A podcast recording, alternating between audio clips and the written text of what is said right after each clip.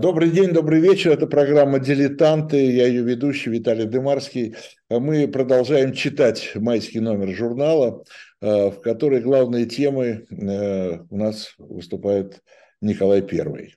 Написано у нас так «Николай Первый и его жандармы», но сегодня мы будем говорить о Николае Первом и его поэте. Э, Александр Архангельский, мой сегодняшний собеседник, очень рад, писатель, публицист, журналист – Саш, какое еще э, звание я тебе не дал? Э, чита, читатель. И не чит... преподаватель, бывший преподаватель, но постоянный читатель. И читатель. Ну что, будем читать Пушкина или будем читать э, Николая Первого? Хотя мы решили поговорить о поэте и царе, царь и поэт, тема известная много раз обсуж... Э, которую много раз обсуждали, но я думаю, что неизбежно у нас появится третий персонаж нашего Бенкендорф? Бенкендорф, конечно. Поэтому, чтобы оправдать хотя бы название нашей главной темы Николай I и жандарм, и его жандармы. Да? Хорошо, тогда первый вопрос все-таки э, касательно Николая I и э, Александра Сергеевича, нашего, нашего всего. Твое мнение, это дружба э, по расчету или по любви? Ну, дружбы все-таки никто ну, из них это не решился да. бы назвать. Отношения. А, несомненно, отношений. А, и поначалу по надежде, я бы сказал, второе по безнадежности. А, когда начало, я думаю, что оба хотели а, и надеялись на то, что удастся выстроить то, что не получилось выстроить Карамзину с Александром Первым, когда есть царь, есть поэт, который дает ему советы, но это мой поэт, мой, мой советчик, мой историк, мой, мой клиент, мой, да, мое доверенное лицо. Э, и думаю, что это первый шаг был, с одной стороны, политическим расчетом, потому что Пушкин, понятно, по совету друзей написал письмо только что э, пришедшему к власти Николая, поскольку появлялся в следственных делах, и ему грозили все-таки большие неприятности. Так что это был расчет. Но и, а, и Николай тоже принимал политическое решение, при, приглашая, вызывая, требуя Пушкина в «Чудо в дворец». Но во время первой встречи оба, насколько мы можем понимать, э, испытывали иллюзию, будто этот союз возможен. Именно поэтому оба сделали благородные жесты. Николай сделал благородный жест, предложив Пушкину стать его личным цензором, а, а это тоже ну, мы не всегда в школе это понимаем. Личный цензор это значит все-таки большие права, чем э, большие проблемы. Разумеется, больше. Потом выяснилось, что все не совсем так. Извините, извините, надо отключиться. Это моя вина. Все, да, извиняюсь, да. С какой точки начинаем повторять? Вот, э, ну, продолжай, не страшно там. С моего а, извините, там, когда я сказал. Да, да, да. И надежда этим, повторюсь, не, не было дано осуществиться, но оба искренне вполне. И когда Николай заказывал Пушкину прямо в Чудовом дворце э, записку о народном воспитании, он, конечно, рассчитывал, что Пушкин будет в его духе мыслить, но допускал и отклонения от своей, от своей идеи. Так что нет, это была дружба по надежде. Что потом вышло из этого, это другой вопрос. А что вышло? Ну, вышло, что хоть царскую цензуру Пушкин вплоть до «Медного всадника», а может быть и после «Медного всадника», предпочитал э, цензуре псаря, общей цензуре. Но, тем не менее, проблем для него это породило множество. Ну, какую проблему, например? Царь будучи личным цензором, должен, мог, э, точнее говоря, э, разрешать или не разрешать распространение текстов. Не только печать, но и, например, публичные или даже закрытые, ну, квартирники, давай называть это современным языком. Никакой цензор там уровня Никитенко не мог себе просто даже в мыслях позволить предположить, что он может разрешить или не разрешить Пушкину чтение в кругу друзей какого-то нового текста, например, Бориса Годунова только что завершен, завершенного. А mm-hmm. царь, конечно, был шире в своих подходах. Он мог менять решения во времени, в отличие от обычного цензора. Ну вот Борис Годунов, Обычный цензор, разумеется, всего боится и запрещает. Если запрещает, то уж навсегда. А царь дает довольно странный совет через того же Бенкендорфа, про которого мы сегодня говорили, переделать это в роман Бориса Годунова, в роман наподобие Вальтера Скотта. А, но когда не удается Пушкина заставить, но через пять лет э, текст выходит отдельным изданием. Опять же, это царская воля. И эта воля всегда шире, чем э, бюрократическое усердие э, царя. Но минусы нарастали, а частью Пушкин просто не смог принять предложение царя, настойчивое предложение переписать «Медный всадник», и так предпочел великую поэму спрятать в э, черновики. Э, но всегда было к кому апеллировать, когда тебя начинали вдавливать в стену э, вот эти самые бюрократы и, и жандармы.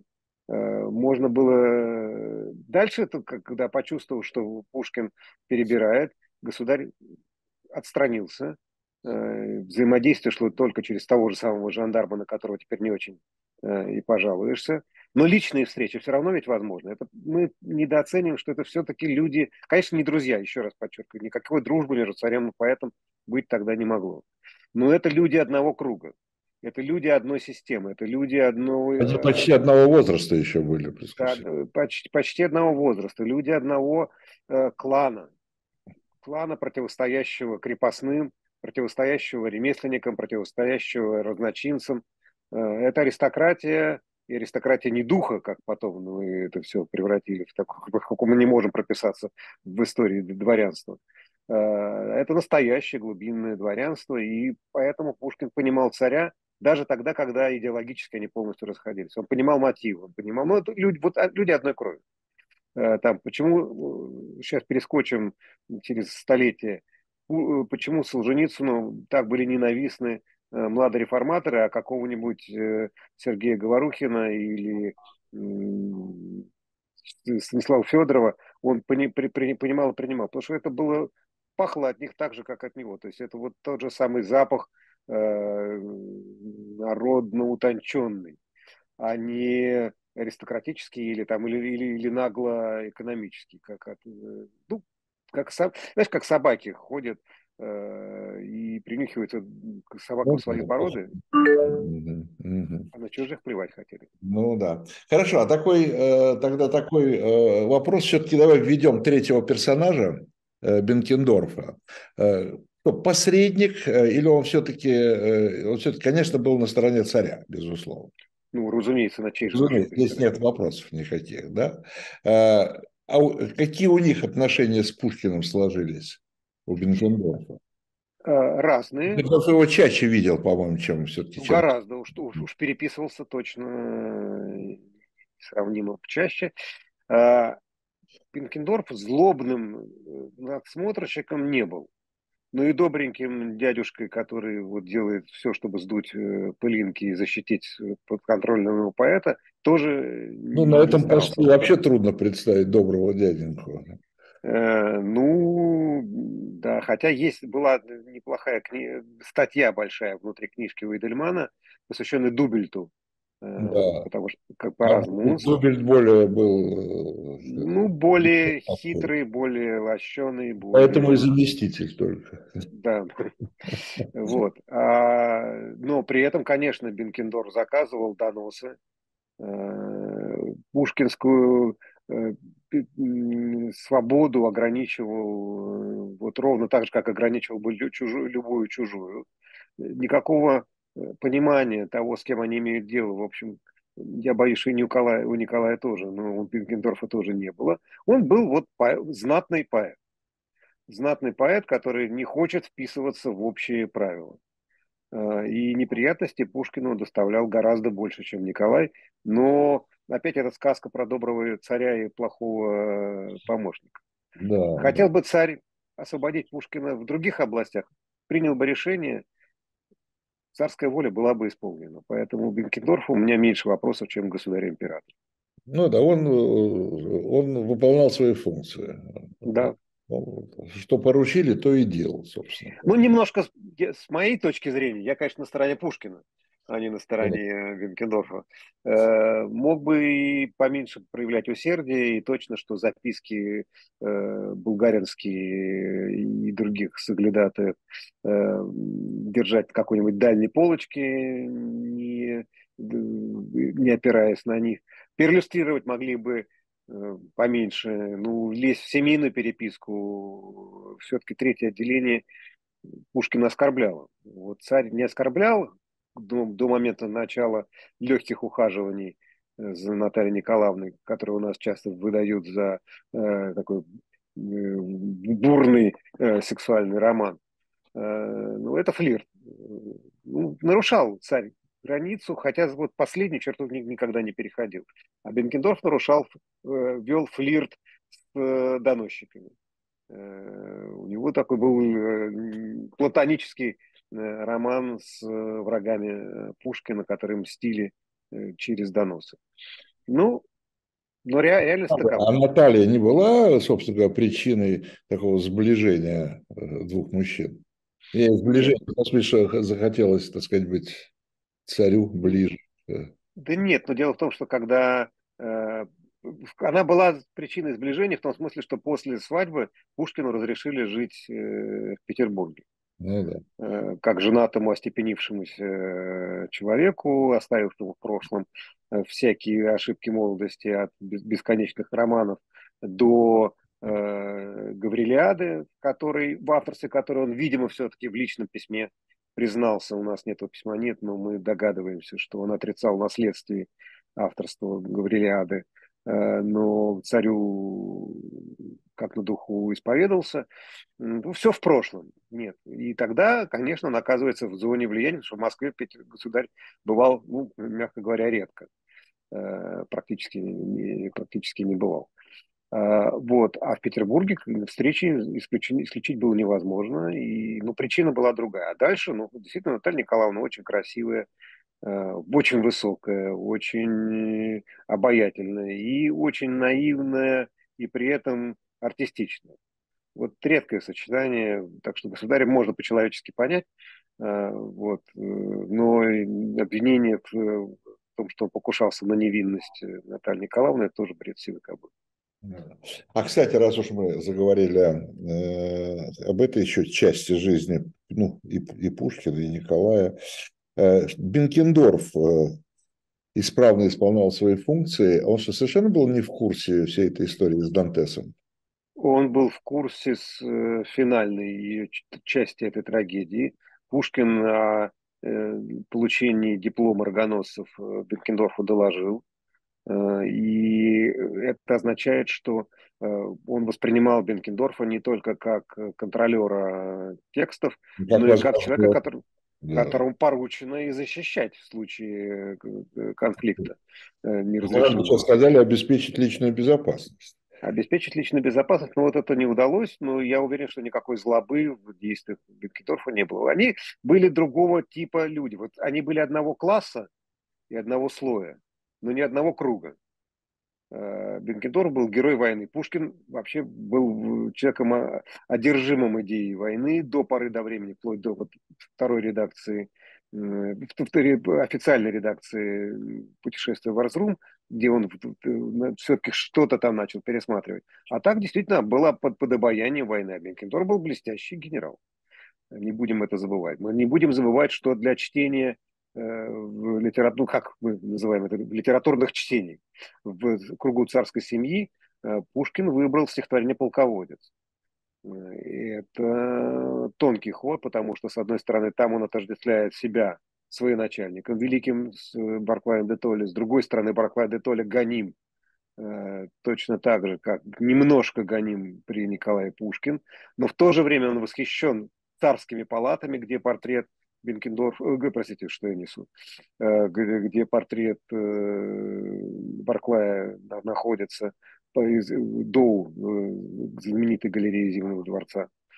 И это не случайно. Поэтому Пушкин, помимо всего прочего, уважал в Бенкендорфе бывшего вояку, настоящего, бесстрашного и не, не утонченного интригана, каковым любой начальник третьего отделения тоже по определению является. но и честного полководца, ведущего за собой героических солдат. А, а Николай э, никогда не, не знаю, упрекал, не упрекал, он вспоминал вот это вот, э, ну, в общем, очень плохое, скажем так, отношение Пушкина к Александру. Вот все а, он... оскорбительные стихи, да. Ну, Пушкин, честно, выдал эти стихи э, в беседе с Милорадовичем. Так что там тоже была зеркальная ситуация. Ну, конечно, Милорадович не третье отделение, которого еще не, не было. Еще не было. Да, но губернатор все-таки и хухры-мухры. Э, и мне, мне кажется, тут у меня нет доказательств, но мне кажется, что Николай немножко льстило то, что Пушкин старшего брата, такого блестящего. А, то есть как он себя противопоставлял, как бы, да. Европейски признанного Э, своего для мира внешнего а, осуждал и опускал, простите за такой смелый образ. А, а Николая вроде чуть более простого, которого всегда держали на вторых ролях и вроде и не готовили к царской участи, уважает. Это, согласитесь, что это немножко приятно. Это, конечно, нехорошо, это нарушение семейных традиций, но по-человечески понятно. Э, и Пушкин действительно осознанно выбирал между блестящим э, Александром, в котором он видел плешивого щеголя, э, и да, взявшего, лице, взявшего Париж и основавшего лицей, но все-таки пустышку, обаятельную пустышку. И Николая Труженика, которого работа связана не с литературоведением, и с пониманием сущности поэтического творчества, связано с войнами теми же самыми, э, причем успешными поначалу, э, с э, установлением порядка ясного, недвусмысленного, не лживого, соблюдение честного слова, чего про, про Александра Первого сказать никак невозможно. А Николаю в плюс можно добавить то, что он, конечно, если давал слово, то его держал. Э, вот, поэтому, конечно, между двумя братьями Пушкин выбирал э, второго. Ну и первый, среди прочего, был занят. Первый он, был... он, собственно, он, да, у него и выбора-то не было, он, у него просто была последовательность. Да? Последовательность, он... да. Ну, понятно, что не, вот в, те, в той же ситуации по отношению к Александру находился Карамзин, который первым придумал, что если мы сейчас переформулируем сами, разумеется, ничего подобного Карамзин не писал, но, видимо, так думал что если в России невозможна представительная власть, а он был противником Карамзин представительной власти, э, он был сторонником скорее умеренного самодержавия, именно самодержавия, но чуть более умеренного, а, то, конечно, должен быть некоторый посредник между формирующимся обществом и единовластным царем. Кто этот посредник? А этот посредник – историк и писатель. Почему? Потому что писатель умеет свободно высказывать идеи, а историк знает историю и от имени истории может разговаривать с царем на равных. Э, и эту модель он пытался выстроить, успешно или безуспешно, сейчас уже не так важно. Э, и эту же модель, конечно, по отношению к Николаю выстраивал Пушкин. И это одна из причин, по которой Николай начал от него чуть-чуть отворачиваться и отступать, потому что ему нужен был мой поэт. Это такая формула, мой поэт, он мой.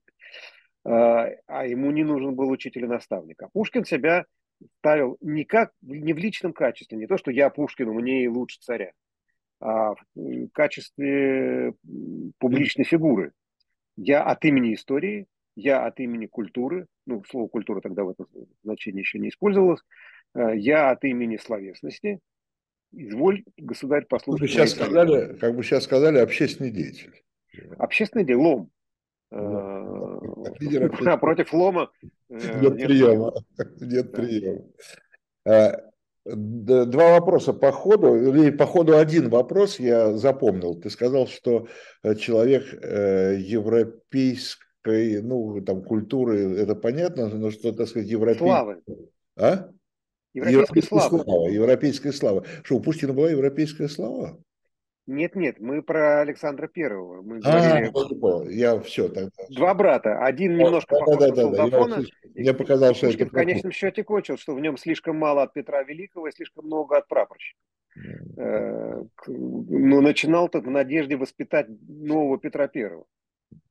А, кстати, ну, я так понимаю, что еще Николая с Пушкиным сближала любовь, ну, любовь, я не знаю, такая, уважение, такое позитивная очень оценка э, Петра. Да? Ну, Пушкин использовал устойчивый э, символический ряд. В, конце, в диалоге Российской империи, конечно, Петр особая фигура, единица измерения. Э, вот сколько в тебе от Петра Великого? Одна десятая, одна двадцатая. Но сам Петр абсолютно незыблем и абсолютно не, не обсуждаема степень и масштаб его величия. Но и разошлись они на этом тоже отчасти. Вот как мы, когда мы говорим о том, что они начинают с 33-го, 34 -го года потихонечку расползаться, а, Пушкин добился чего хотел. Он хотел попасть в архивы э, Петра, в секретную часть архива, и работать с этими документами. Добился, начал работать.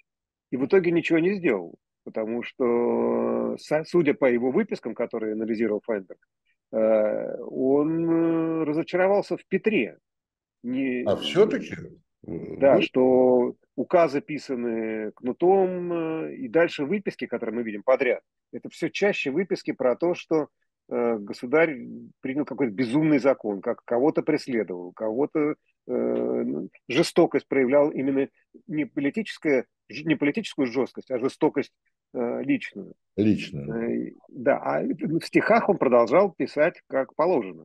А, Петр выбирает те эпизоды, где Петр проявляет лучшие свои качества, чтобы подавать примеру. Ну, вот есть яркое, э, яркое стихотворение «Пир Петра Первого», которое все в школе знают, что как Петр примирился со своими врагами и праздновал свое с ними примирение, и э, что пирует царь великий в Петербурге городке, от чего пальба и крики, и эскадры на реке, Дальше он перечисляет, то ли победа, то ли родила ли Екатерина, э, чудотворца из Полины, чернобровая жена. Нет, он с подданным мирится, виноватому вину, э, э виноватому вину отпуская, веселится, чашу пенит с ним одну, и прощение торжествует, как победу над врагом. Это стихотворение было опубликовано на первой странице первого выпуска э, пушкинского журнала «Современник», то есть это программное, что называется, как в школе программное стихотворение, но многие восприняли это стихотворение как призыв э, к Николаю простить декабристов. Как, а, это понятно, потому что Пушкин составлял первый том современников в 1935 году, когда было десятилетие декабрьского восстания, и это легко считывалось как «Государь, помилуй э, своих врагов, как Петр Великий помиловал своих э, врагов и праздновал свои, с ними примирение». Но на самом деле Пушкин, когда не знаю, когда писал, но когда размещал это в журнале, уже знал, что никакого помилования нет. Поэтому это скорее вызов. Государь, ты не сделал того, что сделал твой великий предок. А э, сожаление, которое высказал Пушкин э, по поводу того, что его не было среди декабристов, да, что его не, а, было, э, что его не было на площади, оно было искреннее? Ну, это вопрос, сожалел ли он об этом. Э, это... Он, да, у него же были эти строки, да? Я... Нет, нет, нет. Это, это разговор с Николаем в Чудовом дворце, да. который мы не имеем ни в одной записи э, из первых рук.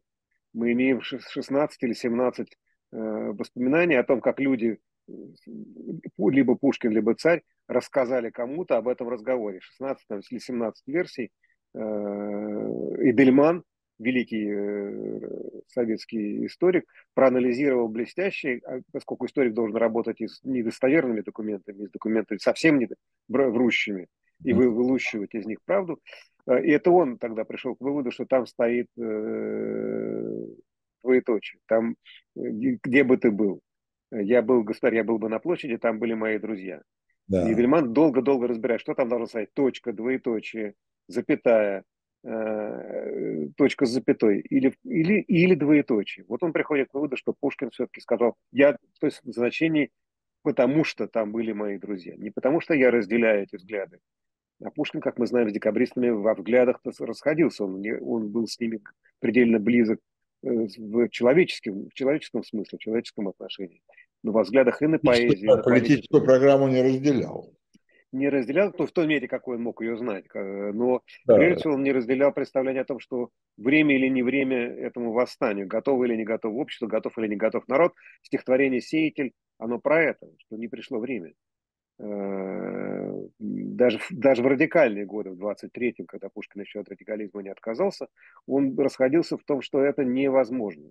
Они считали, что время пришло, а он считал, что время еще далеко. Но, э, а дальше все более консервативным становился в политическом отношении, противником революционных потрясений, противником жестких не э, эволюционных перемен. Но это уже отдельный сюжет. А, ну, вопрос скорее такой, э, для порядка, что ли. Пушкин монархист? Пушкин монархист, конечно. Ну, не республиканец же. Я даже Карамзи... Вопрос для порядка. Даже... Нет, Пушкин я, монархист. Я объясню, почему. Но... Да, а, ну просто он не, не, не, не сторонник абсолютно самодержавной власти. Он сторонник, э, ну не сторонник а конституционный, он сторонник, сторонник просвещенного абсолютизма. Абсолютизма, да. А, ну, мы знаем, да, что, э, что происходит сегодня, да, и Пушкина там в Украине записали в имперцы, монархисты, имперцы и так далее, да. Ну, правильно сделали, он имперец и монархист. Да. Ну что, это, а, но заслуживает, заслуживает ли это не то, что э, вычеркивает ли это его из, э, из гениев, из, из, из истории культуры, из истории литературы? Нет, разумеется.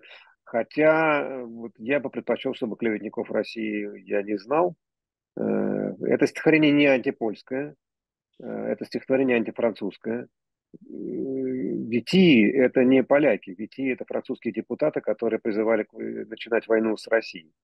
Так что есть и оправдывающие факторы. Стихотворение великое, в отличие от того же Жуковского, который написал довольно халтурные стишки для, брошу, для брошюры поддержку подавления польского восстания. Но Вяземский предельно жестко осуждал Пушкина. Не дело русского поэта подсвистывать э, террору, э, террору государственному, я имею в виду.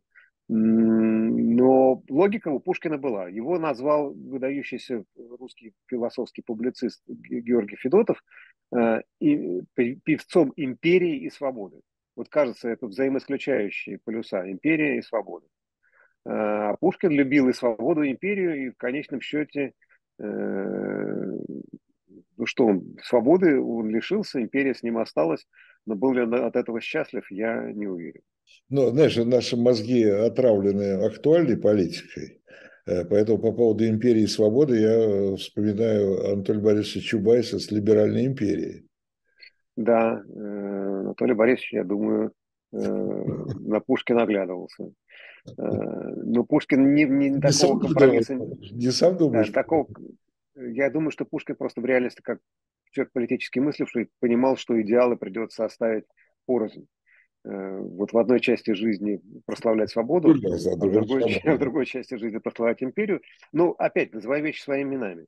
Э, Пушкин заканчивает романтическую поэму «Кавказский пленник», э, поэму, прославляющую волю, свободу, да, осуждающую европейскую холодность, э, поглощенность городской жизнью, заканчивает прославлением русского оружия, прославлением Ермолова. «Смирить Кавказ» идет Ермолов. Ничего себе романтическая поэма. Но это эпоха. Вопрос в том, мы да, был, был и иной опыт. Да, был Байрон, который делал ставку на национально-освободительное движение, и кто, кто э, биться не может за волю свою чужую отстаивать, может за греков и римлян в каком-то краю э, он буйную голову сложит. Я сейчас не, не, не готовился, не, не, не переплел. Но Байрон весь э, в этом. Э, да, мы можем сказать, что э, Пушкин был чуть более консервативен уже в юности. Э, чем и в имперском в разговоре про империю. Да, мы, конечно, можем сказать, что Тарас Шевченко в поэме «Свой Кавказ», конечно, э, смотрит просто с противоположного не то что полюса, или с противоположного берега на проблему империи. Но Пушкина вот такой опыт.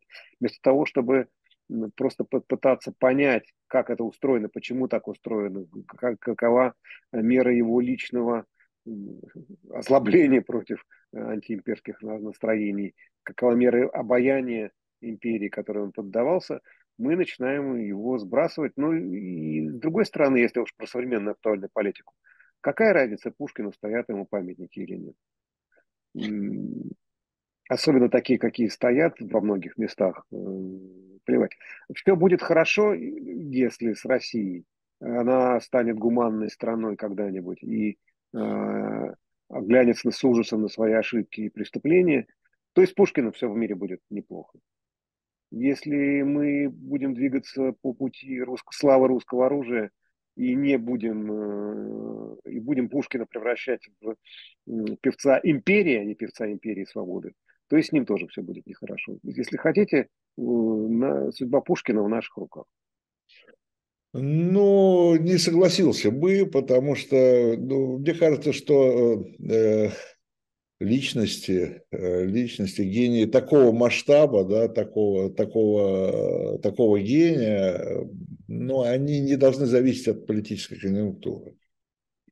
Ну, хорошо, я себе представляю... Да, посмертно. Э, да, ну, хорошо. Я себе представляю, если бы памятник Гёте э, стоял возле Бабьего Яра, то, наверное, в какой-то исторический момент могли бы и снести. Э, да, потом вздохнуть Может, и сносили, наверное, и сносили, ну, что-то подобное, это пройдет, я не помню, но, наверное, было, да. Но, но до сих пор, ну, ну, до сих пор, Виталий, но до сих пор, вот если была лет пять или шесть назад в Лувре была выставка, посвященная немецкому романтизму и немецкой мечте. А, с чего начинается? Конечно, с Гёте, вот в этой знаменитой шляпе который потом Орхол э, пародировал, э, на фоне римских развалин, Гёте сидит и мечтает о том, что Германия станет новой античностью, что Германия возродит вот этот вечный прекрасный дух Греции и Рима. А заканчивается чем эта выставка? Тем, к чему эта мечта привела, выставка дегенеративного искусства. Э, об опасности великих идей нас будут предупреждать в зависимости от того, что мы натворили в этой истории. И Гёте виноват или не виноват в том, что Гитлер э, дегенеративное искусство устроил? Нет, не виноват. Но идея чревата опасна. Не только величием, не только прекрасными образцами искусства, не только замечательной наукой и эстетикой, но и чревата оборотной стороной. Значит, это, это останется. Сносить памятники Пушкина перестанут э, довольно быстро построят новые, если захотят. Ну, их не так, их не так много, когда могут да.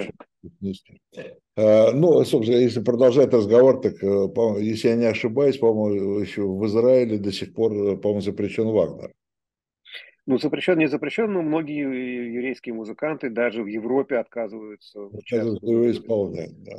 Его исполнять. И... Запрещен, да, я не знаю, на каком там уровне, на, на законодательном или нет, но но да, Вагнер не существует как бы для Израиля. Да? Но при этом Вагнер остается великим композитором и мерзким мыслителем. Так да. бывает. И он был реально антисемитом, это правда. И он был бы не просто антисемитом, как, мало ли кто был антисемитом. Ну, кстати, а, да, я, кстати, был идеологом. Это тоже вопрос, да, потому что если сейчас разбираться э, со всеми, значит, гениями русской литературы, даже возьмем только русскую литературу, и предъявлять претензии с позиции сегодняшнего дня, то там надо много кого запретить. И Достоевского можно запретить, да, и Некрасова. Ну, Блока, который не любил евреев э, запросто. Ну, да. Он, есть знаменитое воспоминание Штейнберга о том, как они оказались э, в 17 или 18 году с Блоком. И Блок ему признается, за что не любят евреев. И Штейнберг во многом его пытается понять. Ну, вот мне кажется, что э, знать надо, чтобы не испытывать иллюзий, помнить надо, но путать э, поэта, любящего империю, и Бенкендорфа, который этой империи служит силой, не надо, не стоит, не следует. Еще такой вопрос, возвращаясь к Николаю и э, Пушкину вот это их отношение, а, она такая, это модель вообще для России, э, взаимоотношения художника и власти даже шире, не просто поэта и царя, а художника и власти. Ну, да, мне кажется, что это так. И, кстати, не так давно вышла книжка Глеба Морева уже про 20 век, и там пастернаковский сюжет всплывает. Очень рано русский писатель стал чувствовать себя голосом вот этого не, не, недосформировавшегося общества. Ну, в силу того, что партийная система не сложилась, э, в частности, кстати, из-за николаевской политики в отношении декабристов. Знаменитая триада Вебера, как формируются политические партии. Сначала закрытые тайные общества, аристократические клубы. Затем они из тайной э, закрытой среды выходят чуть более приоткрытые общественные институты. А после этого формируются уже партийные структуры, и партии начинают бороться за не разрушение, а ограничение абсолютной власти, и потихонечку вступают в диалог. А, вот аристократические клубы, это и были декабрьские, будущие декабрьские участники восстания, обрубив эту возможность, ну, с неизбежностью, потому что восстание неизбежно должно было быть подавлено. Но Николай сделал так, чтобы мы забыли, мы, общество русское 19 века, забыло о существовании декабризма чтобы эти аристократические клубы не были возможно, не возрождались никогда ни при каких обстоятельствах. А в итоге что мы имеем? Мы имеем первую э, массовую партию в России, какую народовольцев. Э, и пропустили момент мирного развития, среди прочего. Вот, поэтому в России так сложилось, что очень рано русская словесность начинает ощущать себя словесностью, замещающей партийную структуру. Э, там от Сильвестра Медведева до, э, да даже от Курбского еще раньше, да, э, Курбский и Грозный, два писателя, потому что Грозный тоже, среди прочего, и писатель выдающийся.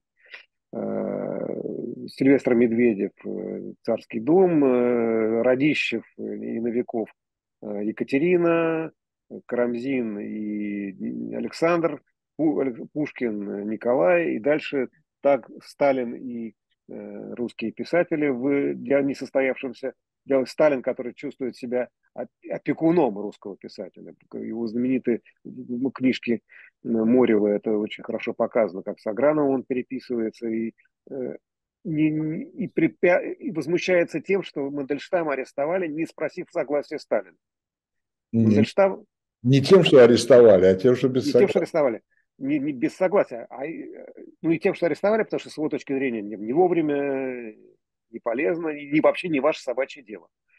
Поэтом должен, большим поэтом, должен, он, причем, да, при этом у сталинской э, системе ценностей мастерство выше, чем э, лиризм или глубина. Он поэтому Пастернака спрашивает в телефонном разговоре про Мандельштама, а он мастер, мастер, ему нужно подтверждение того, чтобы он, он правильно почувствовал, что это может быть и непонятный, чуждый, враждебный, но мастер. А если враждебный мастер, значит он все-таки под контролем самого э, вождя. Э, и, и поэты на это отвечали примерно тем же пастернаковские стихи э, предельно разных двух начал, когда поэт думает о вожде, э, представляет себе этого вождя, и, и он может быть единственный на свете, кто этого вождя по-настоящему Э, понимает. Но это, да, продолжение. Э, и это будет до тех пор, э, пока не будет скучной демократии. Вот тогда, когда поэт в этом качестве просто не нужен. Ну, знаменитая Евтушенковская, да, поэт в России больше, чем поэт. Относится... Да, в 90-е годы мы испытывали иллюзию, что нет. Появилась формула Дмитрия Бака «поэт в России больше не больше, чем поэт». Но оказалось, что а, ну, для этого нужно, чтобы поэт не был суррогатом э, философской кафедры э, церковного, церковной проповеди парламента и суда. Для этого нужно, чтобы был бы суд, парламент, свободная церковь э, и философская кафедра. Тогда некого заменять тогда будет. Некого и незачем. И незачем, да. Ну, да, да. А сейчас мы вернулись в ситуацию, когда Э, опять писатели формулируют политическую повестку дня, потому что где, кому еще это делать? Ну да, в общем-то, если вспомнить вот советский период, то, в общем-то, каждый по-своему, там Ленин, Сталин, Хрущев, кстати говоря, а, они все э, по-своему, но выстраивали, пытались выстроить те же отношения, что Николай с Пушкиным. Ну, игра... Сталин, да, действительно любил играть в кошки-мышки. Сталин определял, кто из ну, поэтов... Методы разные, да. Но... Да. Сталин определял, кто из поэтов современников войдет в канон писателей современников, литературный, школьный канон. Знаменитая формула Маяковский был и остается лучшим талантливейшим поэтом нашей советской эпохи, в ответ на бухаринское предложение считать Пастернака лучшим э, писателем, произнесенное на Первом съезде народных. Невзирая на то, что Ленин не любил Маяковского. Не любил, ну и что? Ну, да, а, Сталин, нет, поним... для... уже а, Сталин этом... вообще не... а Сталин вообще не любил и не, и не, не любил, он считал ходы. Вот эти ходы... Полезен или не полезен? Да? Полезен или не, не полезен? Работает ли талант на Э, его Сталина нужды, э, и поэтому, может быть, таланту позволено больше, чем не таланту. Своих он гонял часто жестче, чем чужих, чем чужих но более талантливых. Потому что талант работает на власть, если не, не работает против нее. Ну да, талант. А талант или не талант, тоже надо еще у кого-то спросить мастер или не, поэтому у него категория технологическая, мастер или не мастер. Мастер. Ах, э, техно и ар. Вполне как древнегреческий мыслитель товарищ Сталин подходил к этому вопросу. Ну, да. На приеме строится или на вдохновении? О, трудная у нас история. А что, ну опять возвращаясь тогда уже теперь не в 19 век, а э, наш, к нашим делам, э, к нашим э, делам текущим. Ну, я хотел просто немного поговорить действительно о том отношении, но я понял на примере Пушкина, что э, ты, во всяком случае, понимаешь да, аргументы и причины вот, этой, так назыв... вот этого процесса, который сейчас называется отмена, отмена России, отмена культуры. Да. Да, хотя я считаю, что процесс описывается категорически неверно. Да, мы знаем, что только что Ленор Горалик была снята с э, поэтического фестиваля в Тарту. Но э, снята инициативой двух не самых блестящих украинских э, поэток э, и административным решением фестиваля, руководство фестиваля, с которым многие спорят. Э, Эленора абсолютно правильно проигнорировала этот скандал, не, не стала его раздувать, а просто выступила в Тартовском университете у Романа Лейбова на кафедре, которую когда-то основали Лотман и Федоров. Э, и, и молодец. А что касается там европейских событий, ну возьмем достаточно просто зайти на любой русскоязычный сайт любого крупного европейского города, а иногда и на англоязычный, чтобы посмотреть, кто там выступает из интеллектуалов. А, Максим Осипов в Амстердаме устраивает русские чтения, и там вот в ближайшее время выступит Дмитрий Веденяпин. Это для открыт, открытый для публики очень важный и известный центр. Берем ли мы Прагу? Там выступают, приезжают выступать и интеллектуалы, и поэты. Это публичные, никакая Прага, которая, с одной стороны, политически ведет себя очень жестко по отношению к россиянам, э, в Прагу напрямую из России, э, ну, через Стамбул, неважно, влететь невозможно, можно только через третью страну. Но политическая жесткость одно, а культурная открытость это другое. Я сам выступал э, несколько раз за последний год в Римени на огромном митинге митинг в данном случае не политическое мероприятие, а встреча, да, митинг времени. Э, в университете в Аверне залы собираются, они хотят разговаривать про русскую, про русскую культуру и что, что с ней происходит, чего в реальности ждать. Э, я думаю, что этот процесс отмены, так называемый, он преувеличен, и в разных, уж точно, что в разных точках Европы он разный. Э, одно дело, когда Восточная, Европа, Восточная Европа жестче настроена. Я бы сказал, Балтия, особенно Рига и Эстония, совсем жестко. А, Вильнюс э, уже гораздо мягче. А, Польша жестко, но для разговора она открыта. Чехия жестко политически, но для разговоров она открыта. А чем э, ближе к, к Западной Европе, тем мягче становятся и эти э, даже внешние препятствия для устройства таких разговоров. Э, ну да, были ситуации, когда несколько университетов отменили курсы по Достоевскому в, в Италии. Вот я знаю, один случай был. Я, ответ у меня простой. Если это облегчит судьбу украинских беженцев, давайте отменять. Только это не, не облегчит. Э, никому не поможет, э, навредит. Но я бы не преувеличивал. Мне кажется, что это... А снос памятников и то, что там в Украине происходит, на это замечательно ответил Томас Венслов, выдающийся литовский, литовский. поэт и, и мыслитель и диссидент. Он сказал, что, ну, наверное, я сейчас вольно перескажу его интервью, но близко к тексту. Э, наверное, если бы я был украинцем, говорит Томас Венслова, я бы тоже занимал такую же жесткую позицию. Но я не украинец, я литовец. У меня права на такую радикальную позицию отрицания нет. Э, у меня есть право на сочувствие, солидарность с украинцами, но у меня есть э, обязательства перед культурой мировой. И в рамках этих обязательств перед культурой мировой я русскую культуру вычеркнуть не могу и не хочу. Здесь же еще такой э, вопрос возникает, э, ну не вопрос, а если смотреть вперед, э, то хошь не хошь, это не потому, что я защищаю там Россию, ну не Россию как таковую, а российский режим политический. Здесь, с этим здесь все ясно. Но э, сменится режим, закончится эта война, э, так или иначе. Мы не знаем, как она закончится и когда она закончится. Но э, отменить э, вот это вот пространство под названием Россия не удастся, она все равно будет. И надо с ней, надо с ней как-то будет жить европейцам. Да? И, потому что сейчас такое впечатление, очень многие рассчитывают на, на, на невозможное, на мой взгляд, на то, что ее вообще не будет. Что не, не просто поражение, а что вообще не будет России. Понимаешь? Ну, вопрос, что, что такое Россия, что значит будет или не будет. Ну да, она может распасться, я понимаю, да. Она может, я, я бы сказал, что она может сменить конфигурацию.